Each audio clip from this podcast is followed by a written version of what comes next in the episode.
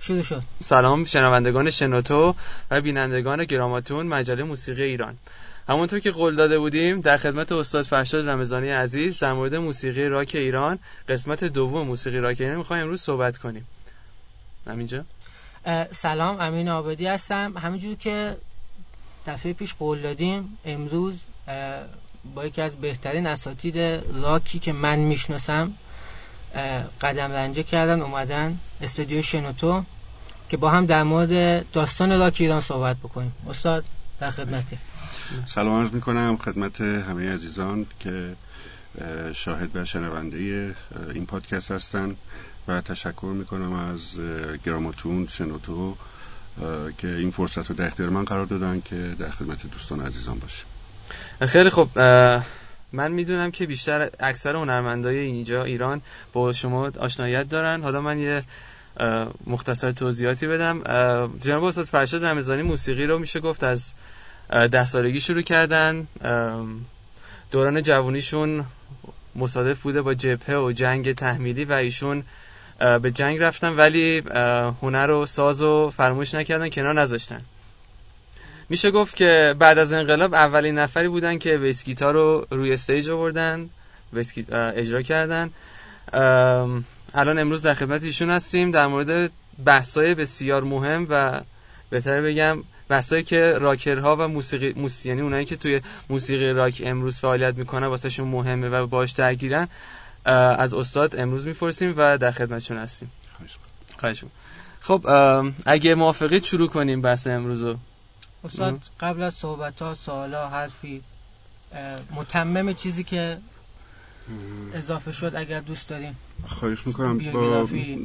نه دیگه حالا بیوگرافی که تو سایت هست دوستان اگر جزئیات بله. بخوان بدونن که اونجا دیتیل هست شما محبت کردین رو سایت گذاشتید و فکر می‌کنم که بریم سر اصل داستان. آدرس وبسایت خودتونم اگر که بگین که دوستان بدونن. www.farshadramezani.com بسیار بسیار خیلی خب شروع کنیم.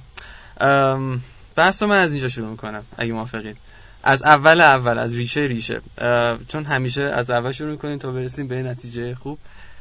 شما بفرمایید آیا فرقی بین موسیقی قبل انقلاب و بعد انقلاب موسیقی راکه قبل انقلاب بعد انقلاب خودتون می‌بینید وجود داره؟ توضیح مختصری در موردش. بله. من با اجازهتون قبل از اینکه پاسخ سوال شما رو بدم تشکر می‌کنم از اینکه برگشتین به خواستگاه ها بسیار. چون تو هر کاری ریشه ها و خواستگاه های اون کار خیلی مهم بله. هستند. حداقل شناختنشون دونستن اینکه کیا بودن شروع کردن با به چه شکلی شروع کردن چه مصیبت ها و چه سختی هایی کشیدن تا تونستن در حقیقت موسیقی راک رو توی ایران جا بندازن و به تدریج باعث رشدش بشن. حالا منظورم از این اشاره این بود که هیچ وقت خواستگاه همون رو فراموش نکنیم. یعنی فکر نکنیم که حالا آن مثلا تو نسل جدید چون تکنولوژی پیشرفت کرده سرعت تبادل اطلاعات بالاتر رفته و خب به همون نسبت قدرت و تکنیک بچه موزیسین الان خب نسبت به نسل ما و نسل قبل از ما خب بالاتر رفته فکر نکنن که این در حقیقت صرفا بحث تکنیکال این ارزش هستش نه چیزایی دیگه ای وجود دارن تو هنر مخصوصا و تو موسیقی به خصوص سبک راک بله. که اینقدر محجور هست تو کشور ما. و حالا پاسخ سوال شما. بله تفاوت که خب خیلی هستش. همین نکاتی که الان متذکر شدم اینترنت ماهواره سرعت تبادل اطلاعات در حقیقت پیشرفت فیزیکی و مکانیکی که توی ادوات موسیقی وجود داره. اینا همش در حقیقت تفاوتهایی هستش که بین موسیقی قبل از انقلاب و موسیقی بعد از انقلاب و حتی نسل اولیای بعد از انقلاب بله. نسبت به نسل سومیا و نسل چهارمیای بعد از انقلاب تفاوت زیاد وجود داره. حالا بستگی داره این که شما بخواید در حقیقت این تفاوت ها رو از چه منظری در حقیقت بهش نگاه بکنید و چی مد نظرتون باشه؟ بله. الان موسیقی بعد از انقلاب میشه موسیقی یعنی موسیقی راک بعد از انقلاب میشه. موسیقی که الان یعنی میشه گفت از دهه هفتاد به این ور یه به قولی که یه ذره اوج گرفت و یه ذره حالا یه جوی جون گرفت به قول چون بعد از انقلاب یه ذره چیز شد. یعنی ساسپند شد محدود شد همه بله چیز. موسیقی راک منظورم اینه بله. که حالا شاید موسیقی راک در جایی که شکل گرفته که در کشوری که شکل گرفته خود در حال رشد بود ولی اینجا دقیقا برعکسش. میشه گفت مثلا در یک زمان در یک بره زمانی موسیقی راک شروع شد. همینجا هم اون طرف. ولی خب این داستان پیش اومد و یه ذره محدود شد. میشه گفت موسیقی بعد از انقلاب میشه همین موسیقی در هفتاد به این طرف. یعنی یه گپ ده دوازده ساله ای افتاد. و ما به قولی همین الان شاید اون گپه بیشتر باشه. ما میگه مثلا پنج دقیقه دیر میایم شاید ده دقیقه دیر برسیم. همین ده دوازده ساله همین شاید این گپه خیلی روش تاثیر بذاره. حالا با توجه به این گپ ها و این مشکلات شما از کجا تصمیم گرفتید که راک ادامه بدید؟ چجوری شد که راک چرا مثلا سبکی دیگه ادامه ندادید؟ من ابتدا پیرو به این صحبتی که الان شما کردید این رو بله. بگم بعد ببخشید من پرانتز باز می‌کنم نه نه نه مهمه دقیقا دقیقا چون مهمه و اون این هستش که خب بعد از انقلاب کلا در موسیقی که بسته شد دقیقا. و خب به صورت مشخص با موسیقی سبک راک در حقیقت خیلی به صلاح مخالفت می‌شد خیلی محدودش کردن و اینطوری نبود که در حقیقت طی این 10 12 سال موسیقی راک وجود نداشته باشه. چرا؟ بود منتها تو زیر زمینا بود به صورت مخفی بود. وگرنه یعنی متوقف نشده بود این جریان. داشت تازه در حقیقت رشد می‌کرد و داشت دگردیسی خودش رو از نسل قبل از انقلاب و بعد از انقلاب داشت در حقیقت دگردیسی خودش رو انجام می‌داد. و توی همین زیر زمینا بود که در حقیقت نسل ماها رفتیم تو پیله خودمون رفتیم توی زیر زمینا و یه پیله تنیدیم بل اجبار دور خودمون که خب اجراهامون و تمریناتمون محدود می‌شد به همون زیر زمین ها و مثلا یه تعدادی دوستای مشخصی که در حقیقت مشترک بودن بین گروه های به صلاح زیر زمینی که وجود داشتن ما یه اجرای خصوصی میذاشتیم به صلاح اونا رو دعوت می‌کردیم اونا اجرا میذاشتن ما رو دعوت می‌کردن. و کلا اصل قضیه که می‌خواستم بهش اشاره بکنم این بود که بعد از انقلاب در حقیقت با بسته شدن این درها بچه ها پناه وردن به اینکه هر کدوم سه چهار تا سه چهار تا در حقیقت تو زیر زمین های خودشون شروع بکنن به فعالیت کردن. و اینجا بود که در حقیقت ما دچار یک پدیده ای شدیم که من همیشه تشبیهش می‌کنم به حلقه های گم شده زنجیره داروین. که در حقیقت با اون بله. بسته شدن اون در این به زنجیر هستم دیگه گسسته شد و چند تا حلقه این وسط گم شده. بله. که این حلقه ها خب شامل همون اتفاقاتی که به قول شما از دهه هفتاد به این طرف داره میفته آره همون گپ ها که. دقیقا. آره اون, گپ ها حالا منتج به این شد که یه تعدادی از این حلقه ها گم شد. این حلقه ها چی بودن؟ این حلقه ها به اصطلاح بخوام مثال بزنم. مثلا گروه هایی که ماها بودیم نسل ماها بودیم باید اون موقع این امکان رو می داشتیم که الان بچه ها دارن و دارن کاور می‌کنن. ما بایستی کاور می‌کردیم و بچه های نسل بعد ما می اومدن اجراهای ما رو می‌دیدن. که اونا در حقیقت با بیشتر تمایل پیدا بکنن بیشتر آشنا بشن با با خواستگاه های این بله. سبک موسیقی با خواستگاه های این سبک موسیقی در کشور خودمون. دقیقا. یعنی یه جورایی اون اون موسیقی تو جای مناسب خودش. دقیقا. جای مناسب خودش. خب الان بخوام مثال بزنم اینو کلمتون بله. مثلا یه گروهی مثل مثلا متالیکا خب زمانی بله. که نوجوان بودن می‌رفتن مثلا کنسرت های جوداس پریست رو می‌دیدن کنسرت های آیرون میدن رو می‌دیدن دقیقا الگو می‌گرفتن و این طی نسل این اتفاق افتاد. دله. که در حقیقت به این حد از رشد در موسیقی آره دیگه تو همون تو هر ویکیپدیا به قولی ویکیپدیا هر بندی که میریم مثلا خودمون سرچ می‌کنیم می‌بینیم که یه پاراگرافش مختص به همون الگوهاشونه و یه جورایی میشه گفت این راهشه که مثلا ما هم می‌خوایم یه لایو بالاخره حالا لایو بذاریم یه کنسرت بدیم یا چیزی از موسیقی های استفاده می‌کنیم که هست بله. یعنی مثلا شاید کارهای اوریجینال از همون اول ما اجرا نکنیم. تو هر سبکی تو همون سبک پاپی که ما الان حالا تو مجلس هم که مثلا به قولی پرانتز اجرا میشه موسیقی اجرا میشه اونم هم همونه از یه جای دیگه. مثلا از جای دیگه کاور می‌کنن. آره نه, نه, ندیدیم که کسی بیاد کار اوریجینال خودشو بزنه. چون تو چش نبوده و اینا. حالا این وسط آره. سال با این تفسیری که دارین می‌کنین خب الگوهای شما کی بودن؟ الگوی ایرانی؟ نه کلا آره همون که میگید مثلا ما الگو گرفتیم. شما بالاخره از یه جایی شروع کردیم اون ابتدای کارتون باز شد که مثلا با چه گروهی بودن که باعث شد شما بیان همینجور که گفتین الهام بگیرین از این سبک؟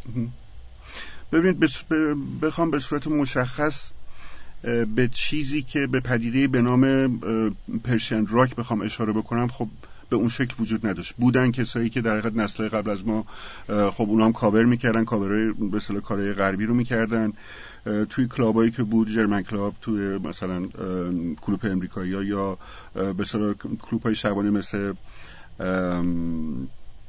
چیچینی اینا در حقیقت جاهایی بود که بچههایی که راک کار می‌کردن می‌تونن این فرصت رو داشتن که بله. برن اونجا یه سری کاری رو کاور بکنن منتها اینی که بخوام به صورت مشخص به اون به صلاح چیزی که من بهش میگم راک بخوام اشاره بکنم خب الگوی ایرانی به اون شکل نداشتم حالا به غیر از مثلا خدا بیامرز فروغی خدا بیامرز فرهاد و مثلا توی که دوتا آلبوم باز خدا بیامرز حبیب که در حقیقت بیس کارشون یا کوروش یغمایی اینا بیس کارشون در حقیقت بر اساس موسیقی راک بود. همون حالا... موسیقی که گفتی تو اون کلابای مثلا ج... گفتی شرمنا یا بله مثلا اونم اونم همون از اونجا یعنی شروع شده داستان. بله. آها میشه گفت بلک آها میشه گفت از اونجا آره.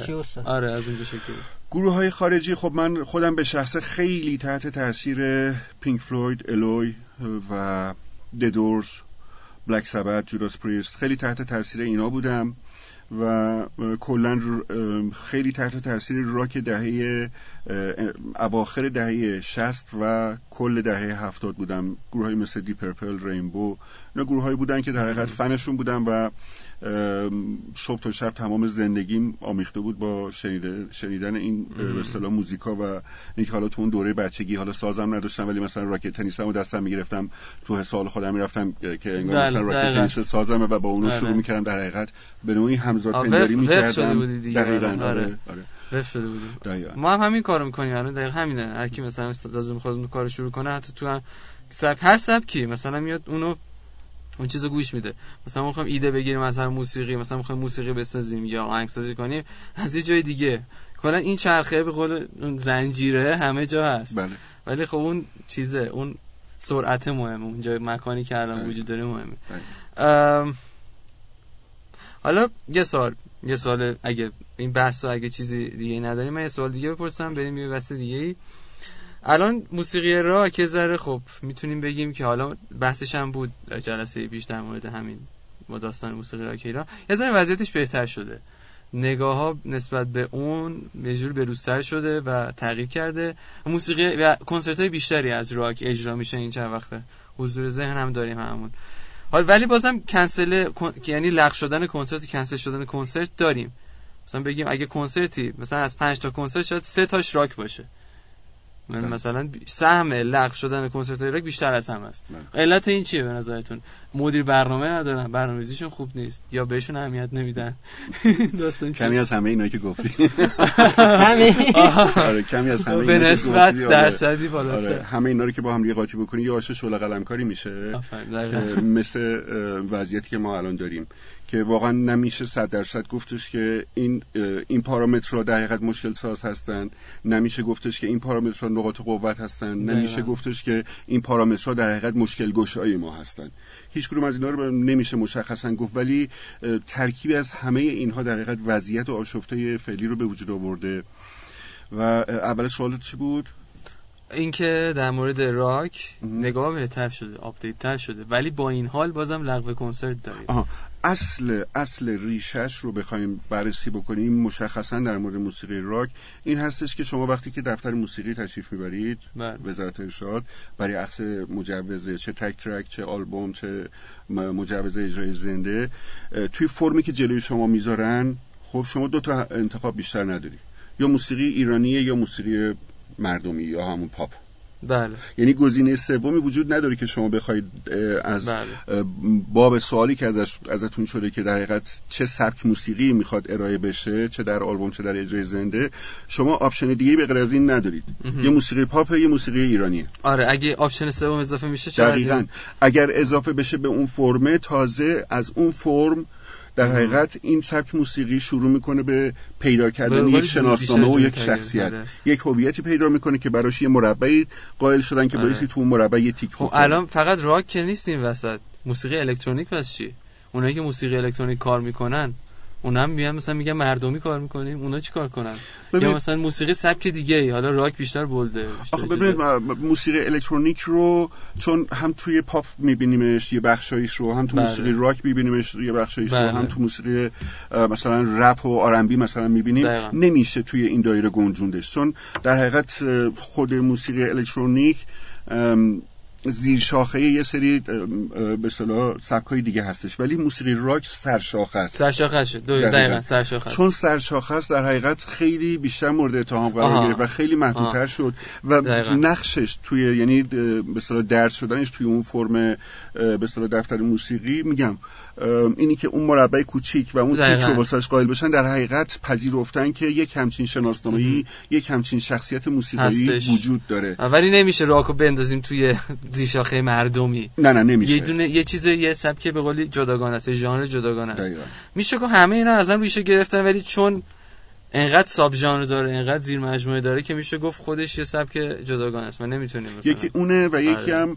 هم خط قرمزایی که ما اینجا داریم در حقیقت اون خودش بازی آپشن دیگه به آره. این به اصطلاح چیزی که شما گفتید باز بهش اضافه میشه آها.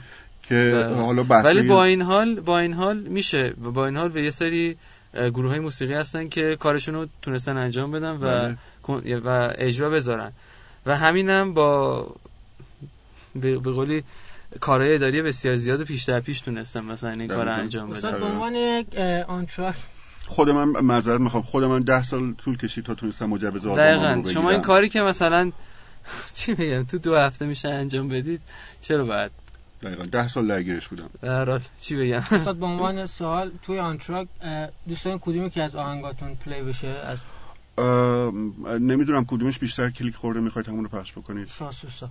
شاسوسا جدی؟ عالی. یه تعداد دانلودی ما داریم وبسایت ما داره می‌زنه که ما معمولا فول آلبوم رو می‌ذاریم واسه یه دانلود ولی بعد دیدیم فول آلبوم حجمش میره بالا و فیدبک دانلودش پایینه. اومدیم تک آهنگ گذاشتیم واسه دانلود. یکی از تک آهنگایی که بیشترین دانلود وبسایت ما داشته شاسوسا بوده. خیلی واسم جالبه. مرسی. خستگیم در آهنگ شاسوسا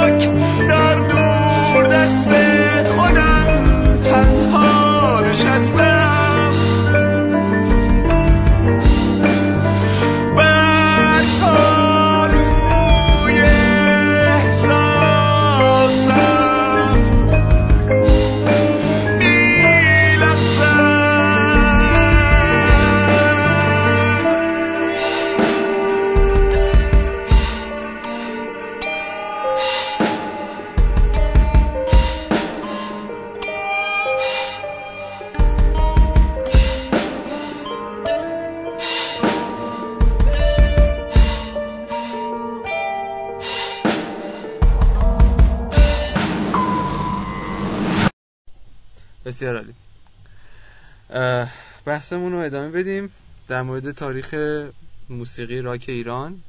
به- قولی میشه گفت خیلی سوال حساسیه. نسبت موسیقی راک دیدگاه بدی داشتن دیدگاه منفی داشتن. به قولی میشه گفت برچسب شیطان پرستی. این کلمه ایه که که- کلمه دیگه نمی‌تونم بهش نسبت لیبل شیطان پرستی روش مثل این که خورده بود. این علتش چیه؟ می‌تونید توضیح بدید توضیح مختصر چیزی. خب ببینید علتش در حقیقت اه، برمیگرده به دیتایی که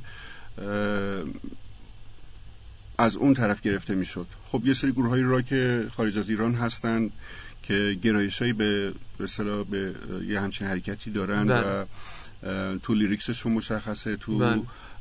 به اصطلاح تظاهرات بیرونی از گریمشون از لباسشون از علائمی که نشون میدن و از حرکاتهایی که حرکتهایی که می‌کنن در حقیقت خب نشون دهنده این هستش که این آدم های همچین گرایشی دارن ولی این اصلا به این دلیل نیستش که تمام گروه های راک اینطوری هستن یعنی حتی این برچسب به یه قشر خیلی محدود و کوچیکی از. گروه های راک. اون طرفی هم در حقیقت اطلاق میشه که خب حالا با توجه به فضای ذهنی و فضای اجتماعی که دارن اونا دارن اونطوری حرکت می‌کنن و اصلا کاری باشون نداریم. چون اصلا سنخیتی نه با اعتقادات و مردم ایران داره و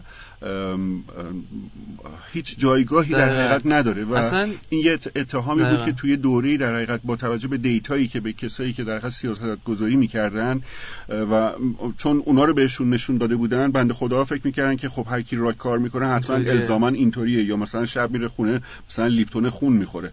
در صورتی که اصلا اینطوری نبود و نیستش. دقیقاً خیلی دیگه extremist شدی اینجا. دقیقاً آره. مثلا Christian metal داریم ما اینجا متال مسیحی. دقیقاً همین رو می‌خوام اشاره بکنم که اتفاقا برعکس آنچه که به اصطلاح این اتهام نسبت داده میشه اکثر گروه های راک اون طرفی آدمایی هستن که بسیار اعتقادات مذهبی خیلی قرص و محکمی دارن. حتی بعضیاشون میرن به سمت تعصب. دقیقاً یعنی اعتقادات متعصبانه مذهبی پیدا می‌کنن.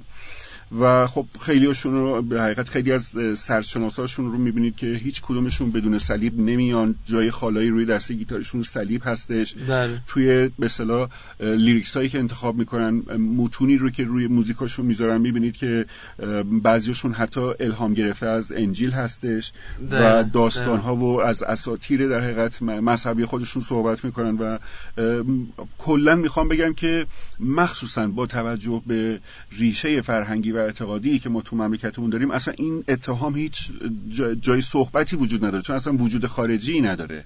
شاید شاید حالا انگوش شمار آدمایی بودن که حالا تحت تاثیر قرار گرفتن یا مثلا یه شور کاذبی بهشون دست داده و سعی کردن حالا مثلا ادای چهار تا مثلا گروه های آنچنانی اون طرفی رو در بیارن. ولی این اصلا به این معنی نیستش که این اتهام و این برچسب به امثال من فرشید عربی و نسل‌های قبل از خودمون و حتی نسل‌های بعد از خودمون اصلا جایی نداره. یعنی من فکر می‌کنم جزو معتقدترین به اصطلاح اخشار جامعه ما همین بچهای راکر هستن اعتقادات هم قلبی دارن هم ذهنی دارن و هم در عمل. هم هم موسیقیشون. اصلا بچه های راک بیشتر از می‌تونیم بگی بیشتر از هر هم موسیقی کار دیگه ای؟ هست مثلا پاپ کار یا کلاسیک کار دیگه به خود موسیقی توجه می‌کنم. مثلا چند نفر اینجا بیاری بذاری یا آهنگو مثلا پخش کنه اون که مثلا این بیشتر مشاهده حالا شهود شهودی بوده بیشتر. شاید هم حالا نباشه. اونی که راک گوش میده بیشتر به موسیقی توجه می‌کنه بیشتر بالا پایینش توجه می‌کنه. بیشتر به lyrics ش توجه می‌کنه. lyrics توجه می‌کنه. detail واسش مهمه. مفهوم واسش مهمه. آره. هم همونطوری گفتم مثلا متال مسیحی داریم. حالا اصلا راک چون یه, یه جوری هم energetic ه. موسیقی energetic ه. حالا حالت energetic تو پاپ هم داریم ولی تو راک خیلی چیز داره خیلی مثلا برجسته برجسته تر حالا تو راک شیطان پرستی نداریم. تو متاله. اونم یه زیرشاخه کوچیکی که از دهه 90 به این طرف شکل گرفت همون pagan metal black metal اینا من. و متاسفانه به جای اینکه اون heavy metal باب, باب بشه این death metal باب شد و اون یکی, یکی از اون gap هایی که اونجا بود و این این, این پر کرد این تفکر اشتباه پر کرد من. حالا خوشبختانه الان این داستان دیگه یه ذره چیز شده یه ذره از بین رفته کمتر مثلا من خودم میشنوم که میگن راک شیطان پرستی و اینا حتی مثلا می‌پرسن از من آقا راک شیطان پرستی نیست چرا میگن شیطان پرستی یعنی یه جورایی این دیدگاه تغییر کرده بله. رفته اون سمت بله.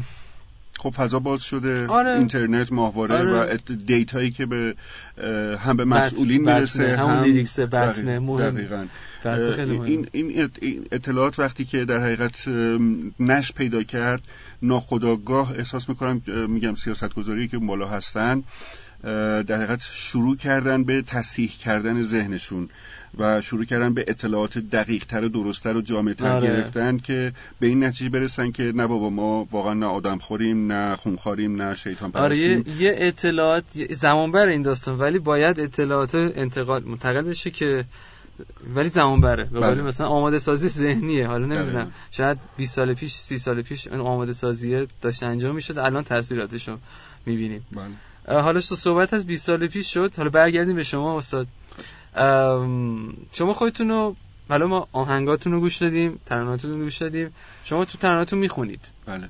یعنی خوانندگی هم حالا خب میشه گفت هم بیس هم بیس گیتار شما رو هم شما رو به عنوان نوازنده بیس می‌شناسن همین که توی آلبومتون شما خوانندگی می‌کنید. خب بیشتر شما خودتون رو خواننده می‌دونید یا بیسیست می‌دونید؟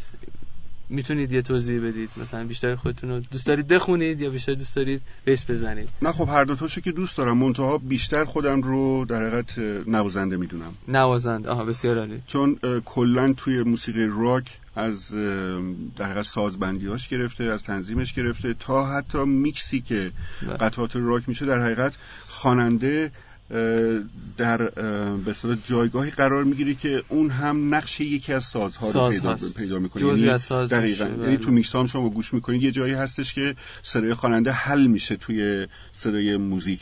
برخلاف آنچه که مثلا ما در موسیقی پاپ می‌بینیم که مثلا صدای خواننده کاملا اوور هستش روی سازها. یعنی بله. کاملا صدای خواننده به اصطلاح غالب هستش روی صدای سازبندی بله. و صدای کل گروه ولی در موسیقی راک یه جایی دقیقا می‌بینیم که حتی این داستان برعکس میشه مهم. که در حقیقت خواننده میاد در مقام در مقام به اصطلاح یک ساز بله. نقش خودش رو توی اون آره. ترک ایفا می‌کنه ولی میشه گفت خواننده یه جورایی حالا خیلی باب شده این داستان ویترین اون چیزه اون گروه بنده یعنی فرانتمن اصلی بله. اونه. بله. و باز با این حال شما خودتون نوازنده می‌دونید بله. با این داستان. یعنی اگه مثلا کنسرتی برگزار بشه که آهنگای خودتون رو بزنید شما هم با از بیس گیتار زدن بیشتر لذت می‌برید تا خوانندگی؟ نه نه تو گروه خودم بیشتر از خوانندگی لذت می‌برم. آها بیشتر از خوانندگی آره، لذت چون تو بند خودم آره بند خودم ساز نمی‌زنم. آها بسیار خوب. شما فقط دارم آره. آها بسیار خوب. آها چون شما می‌خواید اون نقش خوانندگی رو به تمام و کمال ایفا کنید و دقیقا دقیقا حس- تمر... آره, آره. تمرکزم رو می‌گیره که. بخوام هر کدوم رو به صورت پرفکت ارائه بکنم بیشتر شما وقت روی بیس گذاشتید یا وقت روی خوانندگی روی بیس روی بیس گذاشتید آها بسیار. چون در حقیقت از یک تاریخی چند چندین و چند سال بود که ساز می‌ذارم از یک تاریخی به بعد بود که احساس کردم که می‌تونم بخونم و به این نتیجه. رسیدم که حالا بایستی یه آلبومی تولید بکنم که خودم روش بخونم ولی نمی‌دونم این درسته یا نه مثل برای من سوال بوده که با یعنی با افزایش سن رنج صدا تغییر می‌کنه یا نه؟ صد درصد. یعنی کهنه میشه رنج صدا مثلا چیز میشه میاد پایین. بله بله. آره یعنی یعنی اونایی که ولی من یه سری خواننده‌ای که مثلا دیدم تا الانم همون range صدا رو دارن. چطوری حفظ می‌کنن اینا؟ خواننده چی؟ ایرانی یا خارجی؟ نه خارجی. خب خارجی رو فراموشش کنید شما. forget about it به خاطر اینکه شما آقای دیوید کاوردیل رو می‌بینید با نزدیک 70 سال سن میاد رو stage عین ببر میغره آره. backstage ش رو نگاه می‌کنید ببینید backstage دارن ماساژش میدن. فنگشویی باش کار می‌کنن. بهش تمرین تنفس میدن. همون میبرنش. ربدوشامبر پوشیده میاد میره میشینه موهاشو درست می‌کنن گریمش می‌کنن لباسش تنش می‌کنن لحظه که می‌خواد بری رو stage ما- ماسک اکسیژن می‌ذارن رو بینیش دو تا نفس می‌کشه و میری رو استیج مثل ببر میقره میاد با آها. 70 سال ولی بازم وضعیت اونا با ما. فرق می‌کنه ولی بازم ما اینجا دود. گازوئیل می‌خوریم استرس های رنگ و رنگ استرس های مختلف دقیقاً. داریم و همش اینا باعث در حقیقت استهلاک میشه واسه یه خواننده مخصوصا واسه یه خواننده آره استاد. به نکته اشاره کردین بر اساس اینکه خب اون طرف خیلی اتفاقات داره میفته. و یه backstage خیلی قوی داره support بسیار مناسبی می‌کنه. خب شما که اینا رو قطعا نداشتین من می‌خوام تو این چند چند ده سالی که کار می‌کردین خب شما چی کار می‌کردین؟ مشکلات شما چی بوده؟ مشکلات ما این بوده که داشتم می‌رفتم رو stage لحظه ای که معرفی کردن داشتم می‌رفتم رو stage یکی اومده مچ دستمو گرفته آقا موهاتو ببند. خب دیگه من با چه اعصابی برم رو stage؟ و این این چیزی که الان من گفتم خیلی با ملایمت و با ملاطفت این رو مطرح کردم. اون لحن اون برخورد اون واژه‌ای که به کار برده میشه برای کسی که داره میره رو stage. الان می‌خواد بره چهل دقیقه یک ساعت می‌خواد بره نوازندگی بکنه باید تمرکز داشته باشه. و من همه چیمو از دست دادم. و این فقط من نبودم. یعنی کنسرتی که با کاوه یغمایی داشتیم دقیقا لحظه ای که معرفی کردن داشتم می‌رفتم رو stage یکی اومد مچ دست منو گرفت. او کجا داری میری؟ موهاتو ببند. خب دیگه فکر می‌کنی چیزی برای شخص من و ناخودآگاه برای بقیه بچه های گروه باقی میمونه؟ آره. همه به هم ریختیم. یعنی شب اول اجرای که با کاوه یغمایی داشتیم در سالن میلاد نمایشگاه دقیقا این اتفاق واسه ما افتاد. ببینید با چه فشاری ما رفتیم رو stage. یعنی backstage یک دعوای اساسی داشتیم رفتیم تا پای این که در حقیقت اجرا رو کنسل بکنیم. لحظه آخر دو مرتبه حالا فشارهایی که بودش و اینا در حقیقت مجبورمون کرد که نه یه نفر سرمیق بکشیم بریم رو استیج و ادامه بدیم. خب اینا که یه سری حواشیه که موقع اجرا بوده یعنی, یعنی فقط مشکل که شما توی این مدت داشتین بد رفتاریایی بوده که قبل کنسرت با شما میشه یا نه, نه. مشکل خیلی بنیادی تر از خیلی بنیادی تر از این حرف شما رو استیجی هر لحظه ممکن در حقیقت نگرانی هستی که نکنه وسط اجرا بیان و بکشونندتون پایین. نگر... نگران این هستی که میای پایین آیا تهیه کننده پولتو پرداخت می‌کنه یا نه؟ و خیلی چیزای دیگه دقیقاً هستش. این نگرانیایی که هستش و این برمیگره به اون بخشی که شما تو قسمت اول اشاره کردین گفتین مثلا مدیر برنامه یا آره. مثلا مدیر برنامه هست تهیه کننده هست صاحب سالن هست اماکن هست شهرداری هست آره. انتظامی هست و خیلی پارامترهای دیگه هستش که تک تک اینا ش... اینا برای شما استرس داد تک... میاره پایین. دقیقاً انرژیتون رو آره. می‌گیره و همش بایستی با نگرانی و با یک جور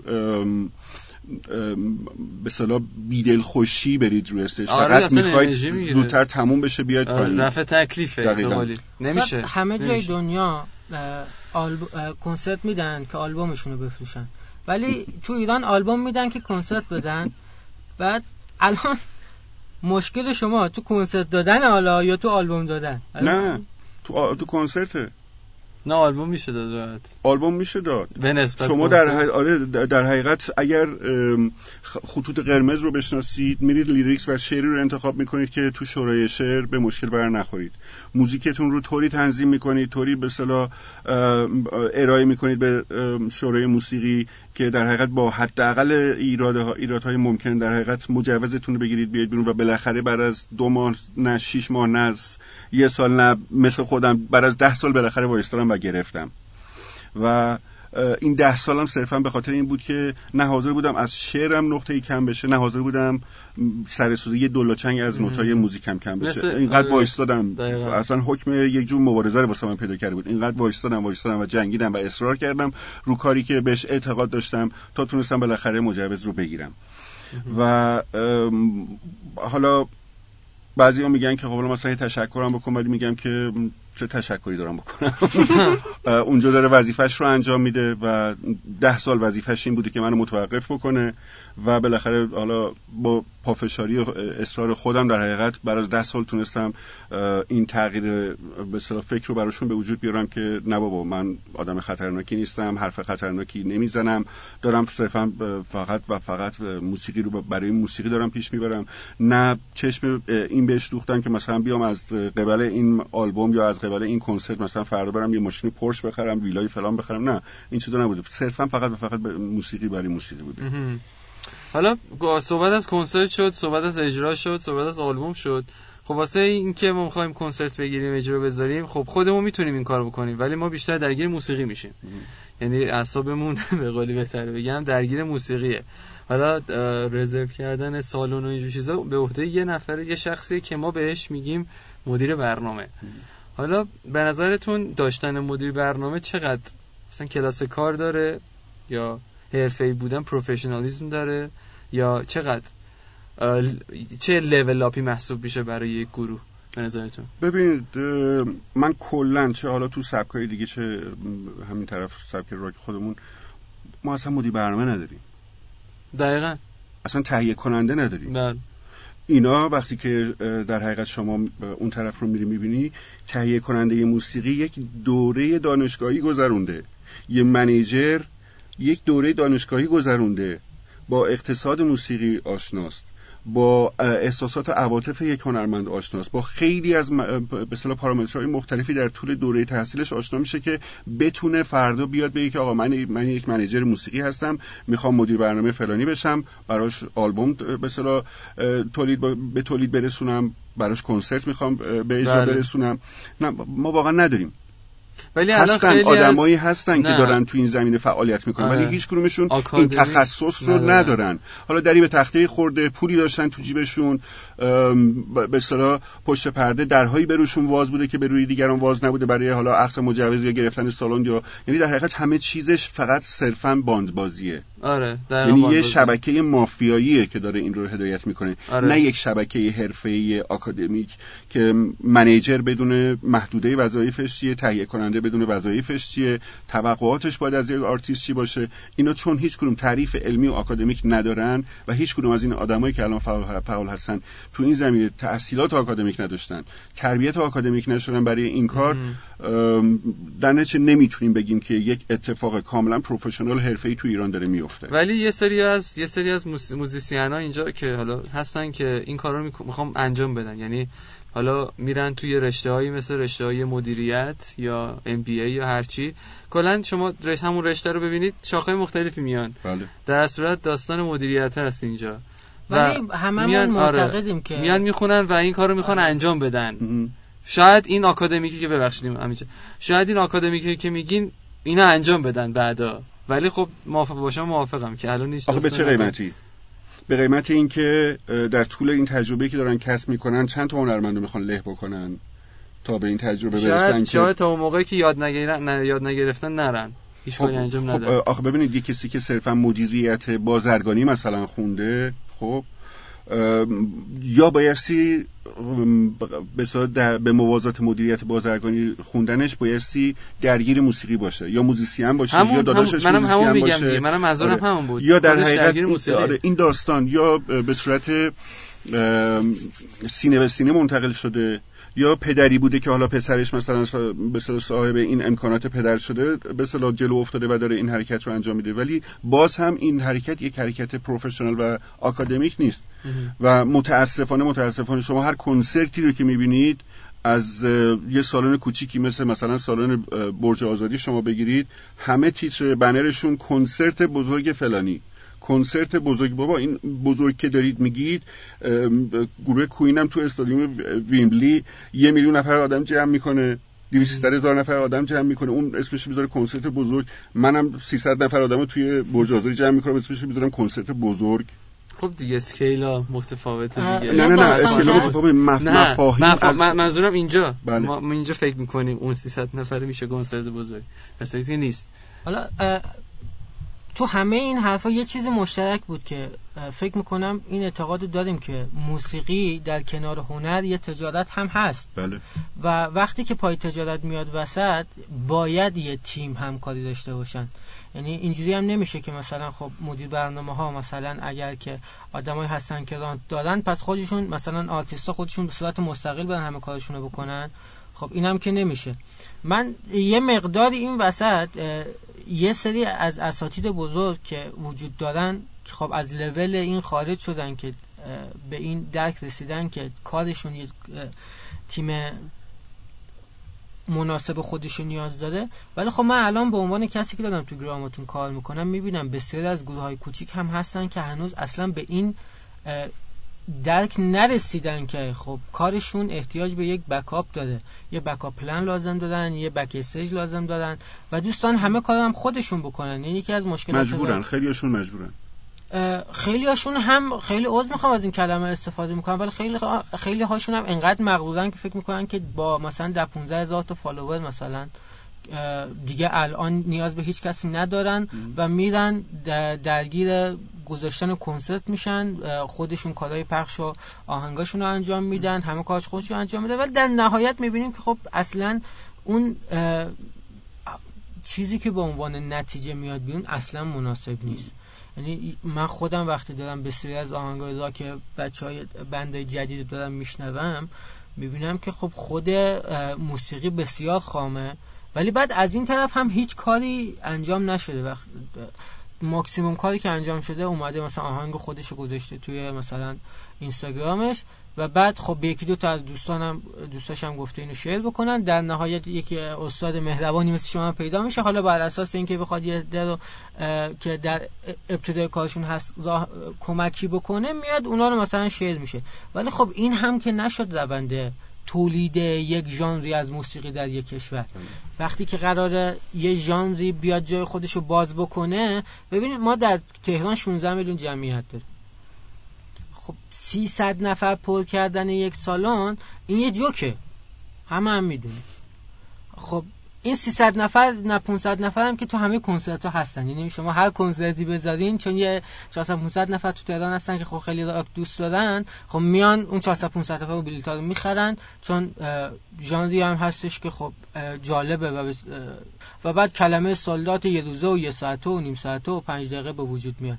ولی خب یه واقعیت رو حساب کنین که یک 16 میلیون جمعیت در یک شهر ما به 500 نفر ماکسیموم داریم میگیم که سولدات کردیم و بعد وقتی صحبت میشه که آقا مثلا شما باید راک رو داخل یک روندی قرار بدیم که تبدیل به یک ژانری در موسیقی بشه در این مملکت که صاحب fan page خودش باشه. ما نمی‌خوایم راک بیاد در کنار پاپ قرار بگیره. نمی‌تونه قرار بگیره به خاطر خاستگاه این موسیقی این مملکت. ولی واقعا این نسبت کسایی هم که دادن آهنگ گوش میدن واقعا عجیب غریبه. یا میان کنسرت.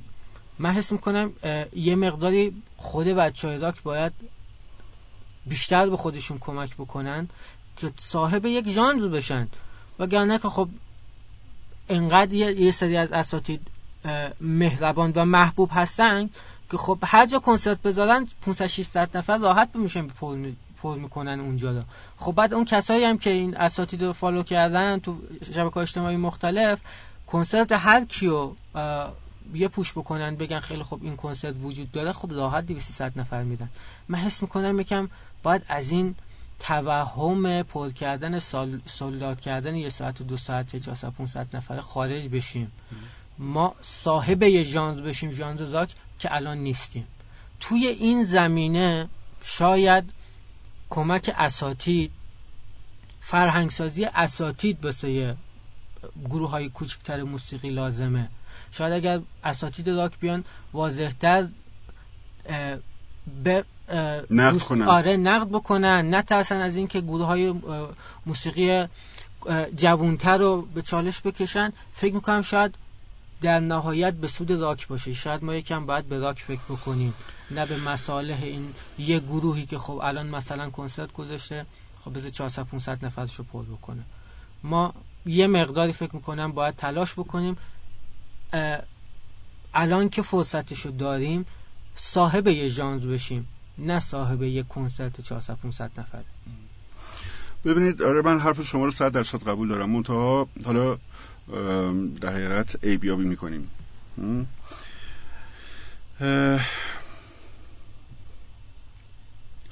ببینید بحث رو می‌خوام این مطلب رو بهش اشاره بکنم که ما هنوز تو تعارف تو تعارف ایرانی بازی خودمون گیر کردیم. مثلا من میام مثلا چه فلان شخص رو فلان گروه رو موزیکش رو نقد می‌کنم به لحاظ موسیقایی میگم که آقا این مثلا موسیقیش اینطوریه اونطوریه این به اصطلاح نقاط قوت رو داره لیریکسش مثلا بیشتر به مثلا موسیقی پاپ می‌خوره. در میام یه نقد کاملا تخصصی و صرفا در محدوده موسیقایی انجام میدم. از اون طرف طرف فردا مثلا به تریش قواش بر می‌خوره میشینه تو فلان استودیو میگه ای بابا فلانی که مثلا چرا مواد می‌زنه؟ می‌دونید؟ من دارم میگم اینقدر داره فقر فرهنگی هستیم که طرف وقتی ازش نقد موسیقایی میشه شروع می‌کنه در حقیقت گرز دشمنی کاملا شخصی خصوصی دستش می‌گیره. یعنی نه نقد پذیریم نه منتقدای خوبی داریم و توی باز برمیگردیم به همون آش شالا قلمکاری که گفتم. اینقدر این کلافه سردرگمه اینقدر تو هم دیگه پیچیده اینقدر توش حبوبات و گوشت و سیب زمینی همه چی ریختین آدم نمی‌فهمه کدومش رو بالاخره باید بخوره. این تم الان مزه کدومشه؟ به خاطر همین ما هنوز که هنوزه با این, با این مسائل داریم دست و پا می‌زنیم. به خاطر اینکه هنوز میگم با همدیگه تعارف داریم.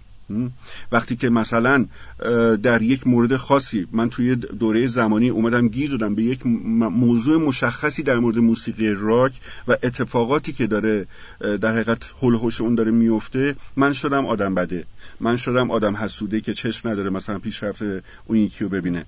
نه اینطوری نیست. من دارم خیلی تخصصی دارم صحبت می‌کنم راجع به داستان. چقدر پشت خوردم سر این قضیه.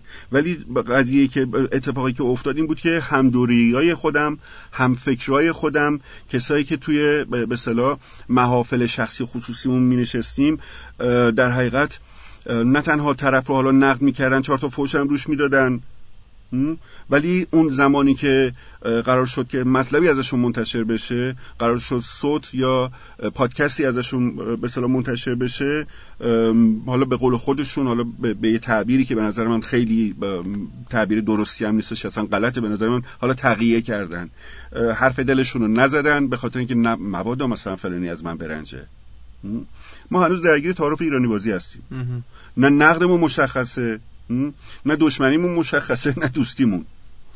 طرف میاد یه جورایی میشه گفت ایراد از خودمون دقیقاً. هست. بخش آره. عمده ای از ایراد آره منم می‌خواستم همینو بگم. اعلام کردن این که مثلا ما سولات شدیم هیچ ایرادی بهش وارد نیست. در حقیقت یک نقطه قوتی رو اون, اون گروه داره در آره. حقیقت به روش مانور میده که نشون بده که آقا من چقدر طرفدار دارم. طرفدارام چقدر پای من آره. هستن. تو چه زمان مدت مثلا محدودی میان بلیط های, بلیط های کنسرت هم سولات می‌کنن؟ خب تا اینجای کار هیچ ایرادی نیست. درسته. اتفاقی که اون طرف هم میفته دقیقاً جنساشون با هم دیگه فرق می‌کنه. یکی داره در حقیقت از این تبلیغات داره کاملا حرفه‌ای و کاملا سالم و پاک داره برای خودش تبلیغ می‌کنه داره قدرت نمایی می‌کنه. یکی دیگه هست نه. میاد در حقیقت از این اهرم برای عوام فریبی استفاده می‌کنه. با استفاده از یه سری واژه ها و القابی که هیچ در حقیقت ریشه و منشأی ندارن. مثلا این واژه‌ای که به من اطلاق میشه یک مفهومی داره. آیا من واقعا به از رفتارم از موسیقیم از کردارم از ظاهرم آیا همه چیزم واقعا شامل اون لقب میشه که با یه همچین لقبی صرفا به به, به مخاطبینم به چشم اسکناس ده هزار تومانی نگاه بکنم که بیام فقط روی این حساب بکنم من آلبومم انقدر مثلا 200 هزار تا فروش میره من مثلا نیم ساعت sold out می‌کنم. آیا این کافیه برای این که من اسم خودم رو یک هنرمند بذارم؟ یه جوری چیزم حساب یا میشه یا می‌تونم تبدیل بشم به یه کاسب فقط اهل موسیقی. آره. این این sold out یه جوری پیشرفتم حساب میشه. آره میشه گفت. مثلا بگیم OK من مثلا الان تو یه هفته sold out کردم تو در روز sold out کردم ولی داستان فرق داستان اینجاست که هر بار واسه چی sold out می‌کنم. چه, چه چیزی ارائه میدم که سولدات می‌کنم؟ یعنی علتش چی بوده؟ من خودم سولدات کردم یا اومدن سولدات کردم؟ خیلی اصلا خودشون سولدات می‌کنن. حالا می‌دونی مثل آره. داستان چیه؟ مثل آره. خودکشی کردن و خودکشی شدن است آره آره خودکشی ببین همه چیز اینجا درگیره. آره همه چیز هم درگیره. نمی‌دونم خودمون بعد این این دستاتی که الان خودمون هستیم. به خودمون به خانه برمیگردیم. این داستان ببین من آره. به عنوان یه موزیسین حرفه‌ای وقتی ببین آها بذارید از اینجا بگم. ببین موسیقی پاپ یا مثلا موسیقی سنتی ایرانی ما خب تعریف خاص خودش رو داره تریبون خودش رو داره طرفدارهای پرشمارتری نسبت به سبک راک داره. بنا به همین پرطرفدار بودنش و اون در حقیقت روون بودن چرخه صنعتی اون شخص یا اون گروه خب تهیه کننده پیدا می‌کنه منیجر پیدا می‌کنه سالن بهش میدن راحت مجوزش رو بهش میدن چون داره صرفا فقط داره پول می‌سازه تبدیل شده به یه ماشین چاپ پول. آره،, آره، آره. ولی ما بچه های راک این امکانو نداریم که کدوم تهیه کننده گرن کلوفتی که مثلا بیاد وایسه بگه آقا مثلا من یه سالن مثلا انقدر 5000 نفره واسه واسه تو پر می‌کنم بیا این پول برو گروه تو تمرین بکن این پول استودیو این پول خورد خوراکتون این پول پذیراییتون این پول رفت آمدتون. خب ما که این چیز رو نداریم. فقط همت عالی بوده دست کردیم تو جیب خودمون تا الان و در حقیقت رو سعی کردیم رو پای خودمون وایسیم. آره آره دقیقا همین بوده. پس اون وظیفه‌ای که به عهدهشونه به یه به جوره یه جورایی نمیشه نه انجام نمیدن. ما خودمون وظیفه‌مون انجام میدیم. خودمون باید انجام میدیم به خاطر چی؟ به خاطر اینکه تو سبک پاپ طرف می‌دونه تهیه کننده داره پشت تهیه کنندش هم یه شرکتی هستش که این شرکت کاملا شخصیت حقوقی داره خب؟ آره. میاد با نوازندش قرارداد میبنده با مدیر تدارکاتش قرارداد میبنده. می‌دونه که طرف داره میاد سر تمرین قرار در طی سال 10 تا 15 تا 20 تا اجرا داشته باشه که در حقیقت بخش مادیش تأمین بشه ولی ما که این رو نداریم و اون آره. قرارداد رو نمی‌تونیم به با هم دیگه به قید بکنیم و مقید بشیم نسبت به تعهدی که پذیرفتیم آره. مسئولیت پذیر بشیم خیلی راحت میایم وای میسیم 6 ماه کار می‌کنیم بعدش هم خیلی راحت. دیگه اصلا نه جواب تلفن یارو رو میدیم. حالا به هر علتی مثلا من منصرف شدم از همکاری با اون گروه. بله. ولی آیا این بخش بخش شخصیت حرفه‌ای من رو داره می‌سازه که اینقدر با بی احترامی نسبت به بقیه‌ای که اونا هم 6 ماه وقت گذاشتن اومدن وایستادن کار رو در آوردن رو کارا کار کردن تمرین کردن بر طرف از فرداش حالا به هر علتی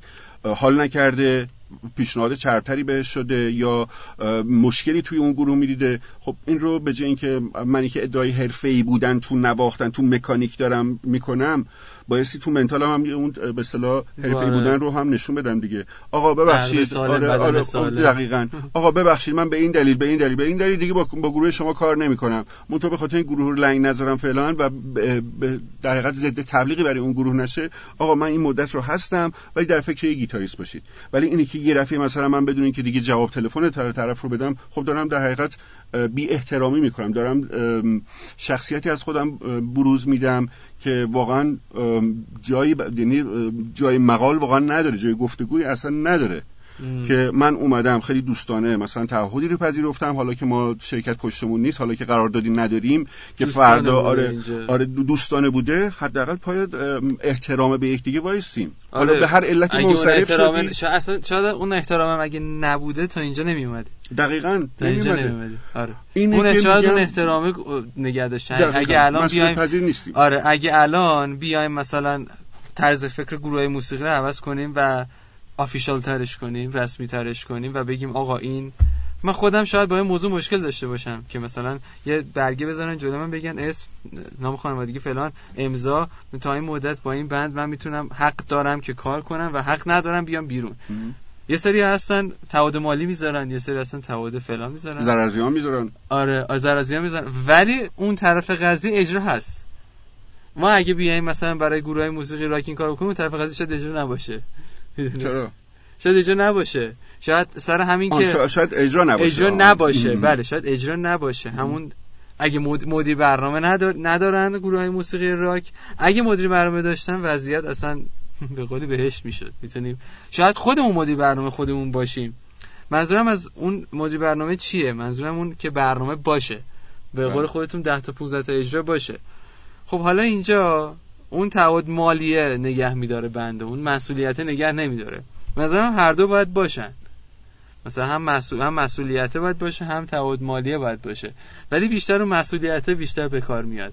صد آره. شاید اون تعهد مالیه اگه مثلا این وسط فقط اون تعهد مالیه باشه یه جوری رفع تکلیف یا فقط اینکه بیام بزنم پولی در بیارم برم آخه آره. ببین باز, باز, فرق اون داره. باز اون هم راه داره آره. اون قرار دادی که مثلا من تهیه کننده میام با شما نوازنده با, شما که قرار کاری رو اجرا بکنی میبندم اونم باز توش راه داره که آقا آره. در صورتی که مثلا زلزله اومد در صورتی که سیل اومد در صورتی که برق شد در صورتی که هر اتفاقی افتاد بهش میگن ام، عوامل غیر مترقبه که از قبل پیش بینی. در غیر این صورت آره. یک حکمی تعیین می‌کنن معمولا تو قرارداد آره. حرفه اینجوری آره. که آقا مثلا بشینیم با حضور اون حکم برسیم به یه نتیجه ای که نه تقصیر از من تهیه کننده است نه تقصیر از شما مجریه آره. خب حالا برسیم به یه تعادلی که حالا این مشکلی که پیش اومده این همه تا الان هزینه شده به اجرا نرسیدیم چطوری جبرانش بکنیم چطوری در حقیقت همدیگر رو خراب نکنیم چطوری در حقیقت این ضرری که متحمل شدیم اون موزیسین زمانش رو گذاشته چندین و چند سال تمرین کردنش رو گذاشته که آره، به این اون حد از حرفه آره، رسیده آره. که می‌تونه توی شیش ماه مثلا یه آلبوم ببنده یا مثلا یه کنسرت رو جمع و جور بکنه این یه پی... به اصطلاح پیشینه ای داره دیگه ده. اون میشه سرمایه هنرمند و از اون طرف هم حساب بانکی کارت بانکی اون آقای تهیه کننده هم میشه سرمایه اون آره دقیقاً. ولی اینطوری نیستش که چون من دارم پول میدم شما محکومی باید این, این نباید باشه که متاسفانه اینجا همینطوریه خب، که بچه ها ولی یه متاسفانه باید وفق بده یه. تعدادیشون اسیر اون کارت بانکی میشن. یه تعدادیشون هم خب اسیر نمیشن بیکار میشن از کار میشن آدم بد اخلاقه میشن آدم بد قلقه آره؟ آره اونجوری خب هنرمندا. هم باید سعی بکنن دیگه موقعی که حداقل تعهد دادن که یه کاری رو انجام بدن پرفکتش رو انجام بدن. خب ولی خب بیشتر هنرمنده درگیر اون هنر خودشه می‌دونی؟ آخه اصلا باید اینطوری آره باشه. اینطوریه. آخه نیست 80 درصد اونه بارها درسته بارها هم بوده که. مثلا قرارداد بوده طرف مثلا گفته خیلی خوب حالا بیام پای کنسرت. به روزش رسیده اساتید محترم موسیقی تو هر ژانری نیومدن. یا به هزار دلیلی عنوان کردن که خب ما الان نمی‌تونیم بیایم این کنسرت رو بزنیم. خب خیلی اون وسط یه تجارته داخل این تجارت شاید یه قسمتایش بیرحمه پول وسطه. من حس می‌کنم که تعهد این وسط یه کلمه کلیدیه که در هر دو طرف باید وجود داشته آره. مسئولیت پذیری. با اون باشه کار بهتر پیش میره.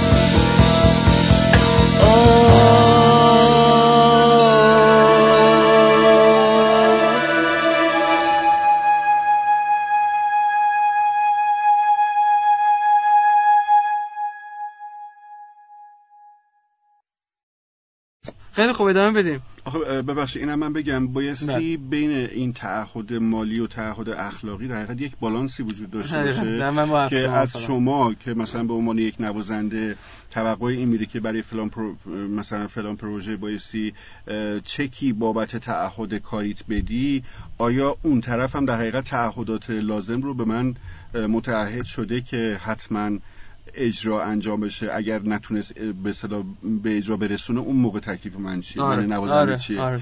شیش ماه وقت گذاشتم رفتم اومدم زمان گذاشتم تمرین کردم انرژی گذاشتم کارا رو در وردم به امید اینکه مثلا همون یه دونه تک اجرا باشه اگر اون موقع در حقیقت خب OK اومدیم نشستیم پای قرارداد من به عنوان نوازنده به شما چک دادم که آقا من متعهدم به این گروه که رأس فلان روز فلان ساعت برم روی stage برای اجرا بله. حالا اگر این اجرا انجام نشد آیا اون طرف داستان اون هم به من در حقیقت یک تعهدی رو داره, که بله. در صورتی که اگر اشکال از من نبود من همه کارام رو درست انجام دادم بله. ولی به اجرا نرسید به هر علتی این علل حالا بیاد بررسی بشه که خب ضرر زیان زمانی و ریالی شما چجوری تعمین بشه وقتی که این دوتا کاسه در حقیقت با هم دیگه بالانس بشن شاهیناشون در حقیقت لب به لب وایستن. اون موقع میشه در حقیقت اطمینان کرد به این برگه کاغذی که به عنوان قرارداد جلوی من نوازنده گذاشتن. اون موقع باشه اوکی. من زیر تعهد میرم و پای این قرارداد رو امضا می‌کنم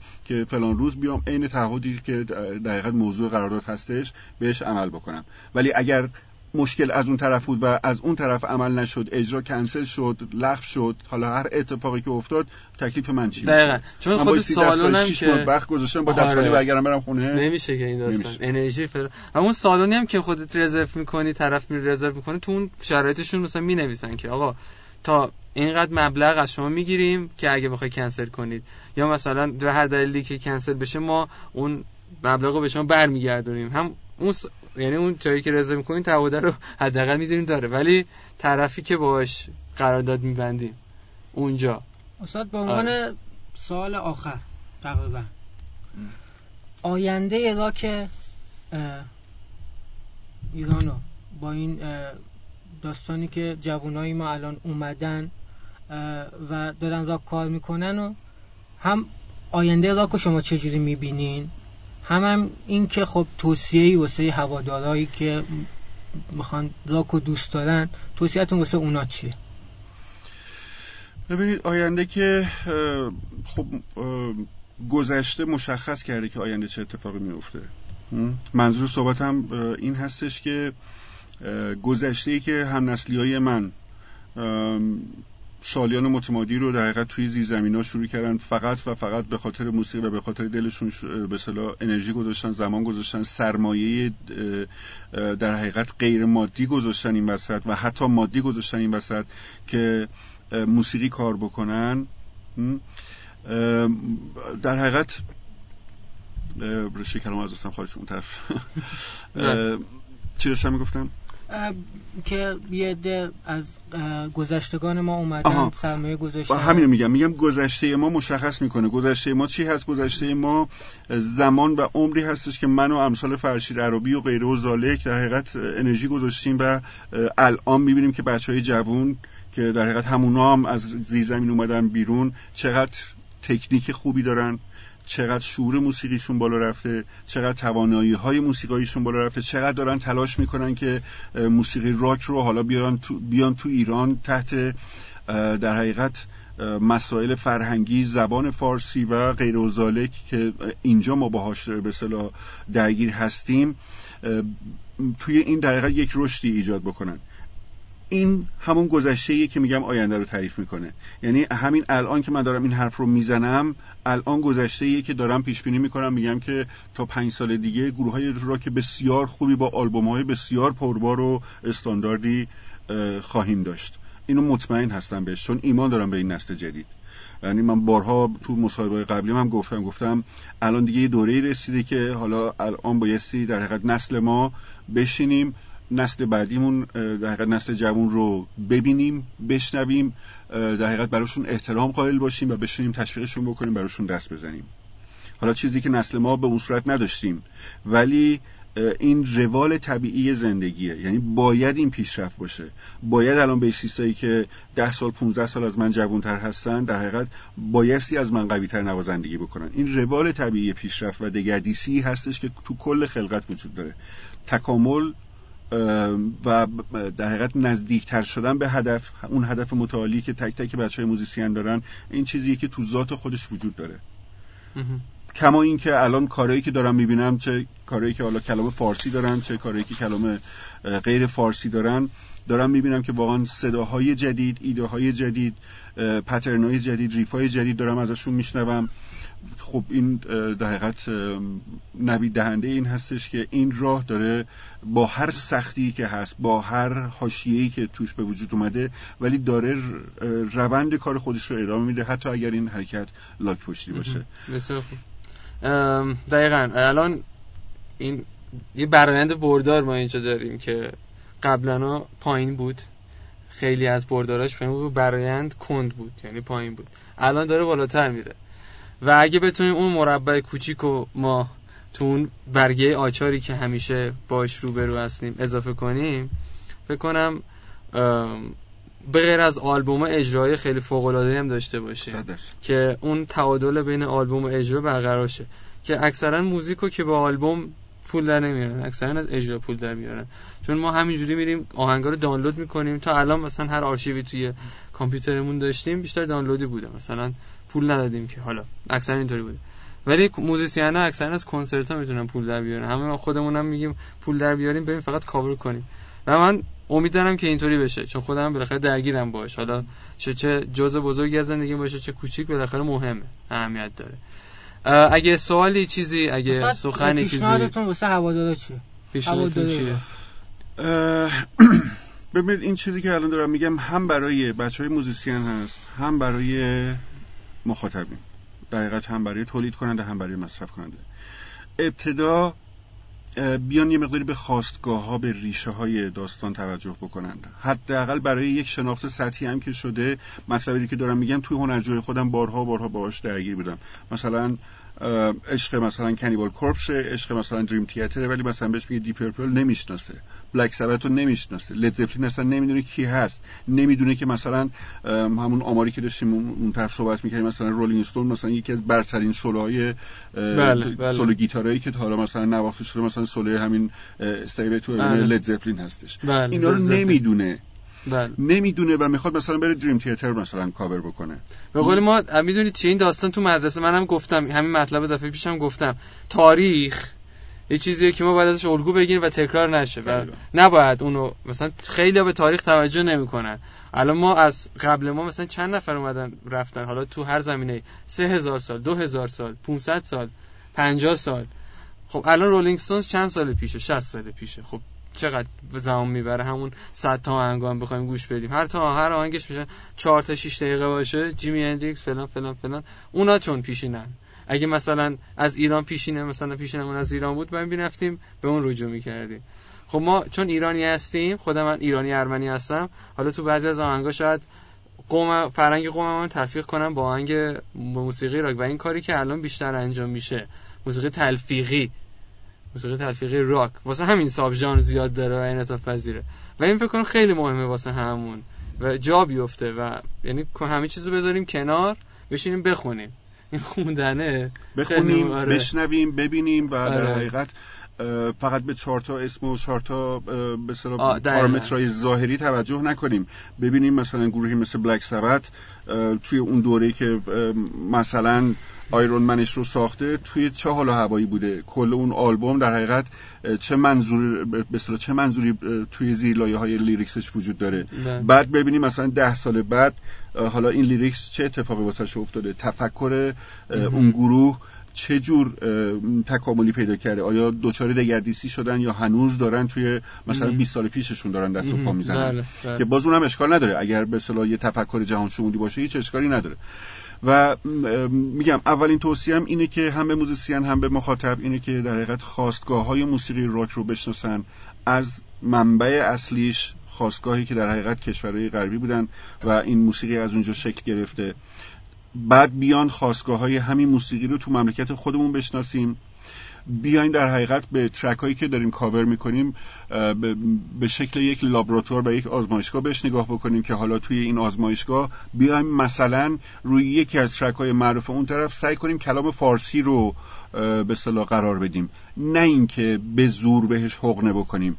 بیایم ببینیم می‌تونیم کلام فارسی رو به همون روونی و سلیسی که مثلا استیو تو هیون خب ببینیم آیا می‌تونیم یک کلامی رو کلام فارسی رو در روی همون موزیک بنشونیم که هم مفهوم هم هجاها هم در حقیقت تلفیق موسیقی و کلام اینا همه داره درست اتفاق میفته یا نه؟ توی این آزمایشگاه همین یه دونه ترک می‌تونیم صاحب کلی تجربه بشیم که بگیم خیلی خوب. حالا من Stairway to Heaven رو می‌ذارم کنار lyrics هم همون lyrics ه. حالا میام بر اساس این lyrics یه موزیک راک روش می‌ذارم. دقیقا دقیقا. یعنی ما الان یه کار کاملا داریم. آره. و هدفمند آره. برای اینکه بتونیم واقعا به پدیده به نام Persian rock دست پیدا کنیم بسیار خوب. خیلی خوب. سوالی حرفی چیزی که مطرح نشد یا دوست دارین که مطرح بشه در نهایت اگر که فوقش یه پادکست دیگه می‌ذاریم. چه عالی عالی. اگر میگم همه این صحبت تو در تو و خیلی مفصله تا بله. زمانی که شما دوست داشته باشین پادکست بذاریم ما هر هفته اصلا پادکست با هر چه تعدادی که شما میگید. شما تیم اجرایی در حقیقت همینطوری که زحمت کشید این مسائل مسائل مهمی رو که تحت عنوان سوال مطرح کردین که برای اینکه این بحث باز بشه باز بشینید به نکات دیگه که رسید سوال مطرح بله. بکنید قرار دیگه بذاریم. من در خدمت شما هستم. بس ما همینجا قولشو گرفتیم. من در خدمت هستم. در ادامه سوالی که پرسیدی آخرین سوالی که پرسیدی راجع به مخاطبین. من خواهش که از مخاطبین دارم اینه که با توجه به اون نکته اولی که مطرح کردم برای اینکه در حقیقت سطح شعور و آگاهی و آرشیو شنیداری خودشون رو غنی بکنن حتما به این خواستگاه ها بپردازن و بر اساس اون حالا بیان به آرتیست های مورد نظرشون به به حالا تولید کننده ها و هنرمندای مورد نظرشون بیان شروع بکنن اونا رو آنالیز کردن و با اون شعور و آگاهی که طی تحقیقی که کردن بیان حالا ارزش گذاری بکنن. یعنی ارزش ها رو القاب رو بیخودی واسه هر اتفاق و هر پدیده بیخودی هدرشون ندیم. این الفاظ این القاب در حقیقت داره یک انرژی هستن که باید بره بشینه دقیقا جایی که جایگاهش هستش. از در حقیقت خط قرمزای مملکت خودمون رو بپذیریم بهش احترام بذاریم. نشانه هایی که اصلا ربطی نداره و اصلا سرنوشت ساز نیست تعیین کننده نیست تو کار ما از اون پرهیز بکنن به خاطر چی؟ به خاطر اینکه هنرمندشون بتونه به بقای خودش ادامه بده. نه اینکه حالا مثلا صرفا به خاطر حالا مثلا چهار نفر که جو زده شدن علامتی نشون دادن حرکتی از خودشون به بروز دادن که این باعث بشه که چوبلای چرخ آرتیستشون گذاشته بشه و برای اجرای بعدی بهش مجوز ندن. اینا مسائلی هستش که از مخاطبین توقع دارم که بشناسیم و احترام بذاریم به قوانین. حتی اگر دست و پاگیره حتی اگر مخالف عقیده ما هست ولی برای بقای موسیقیمون موسیقی راک و برای بقای اون راکمنی که طرفدارش هستیم به این قوانین احترام بذاریم. سلامت باشین. حالا شما از القاب و اینا گفتین ولی همچنان من معتقدم که با اقتدار شما استاد صدا بزن. استاد از صمیم قلب دوستتون داریم. بسیار کاراتون رو دوست دارم شخصا.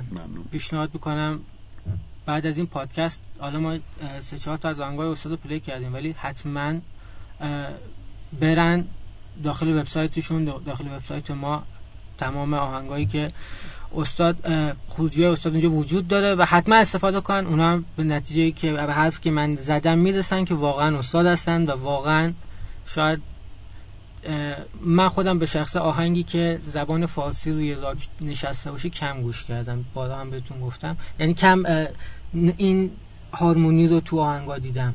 ولی واقعا آهنگا شما این واقعا کامله برقرار می‌کنه. آره.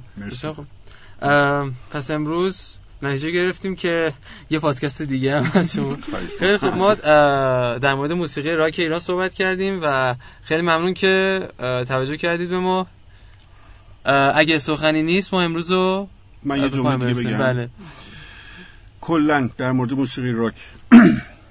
این رو بگم که صرف چهار تا پاور کورد صرف اینکه حالا یه گیتاری به اصطلاح گردنمون آویزون هست یا فلان پوشش از چه جنسی باشه چه مدلی باشه یا مثلا هر چی ریشمون عجیب غریب تر باشه اینا هیچ کدومشون هیچ کدومشون معیار و ملاکی برای این نیستن که بخوایم به یک آتپوتی بگیم این موسیقی راک هست این آدم راکمن هست. راک یک شیوه است یک طریقته یک فلسفه زندگی هستش. یک مانیفستی واسه خودش داره. ما اولین و ابتدایی ترین مانیفست موسیقی راک از دهه 60 که و 50 و 60 که دقیقا این موسیقی شکل گرفت صلح آزادی و عشق. این مانیفست اصلی موسیقی راک هستش. و راههایی که طی کرده قاعدتا حالا تغییر شکل هم بیافته ولی کلا ریشش همونه. دقیقا. خیلی خیلی ممنون از سوالات خیلی ممنون. برای شما برای گراماتون و برای تمام عزیزانی که در حقیقت مخاطبمون بودن و با صبر و شکیبایی نشستن و حرفای ما رو گوش کردن. سلامت باشید خداحافظی.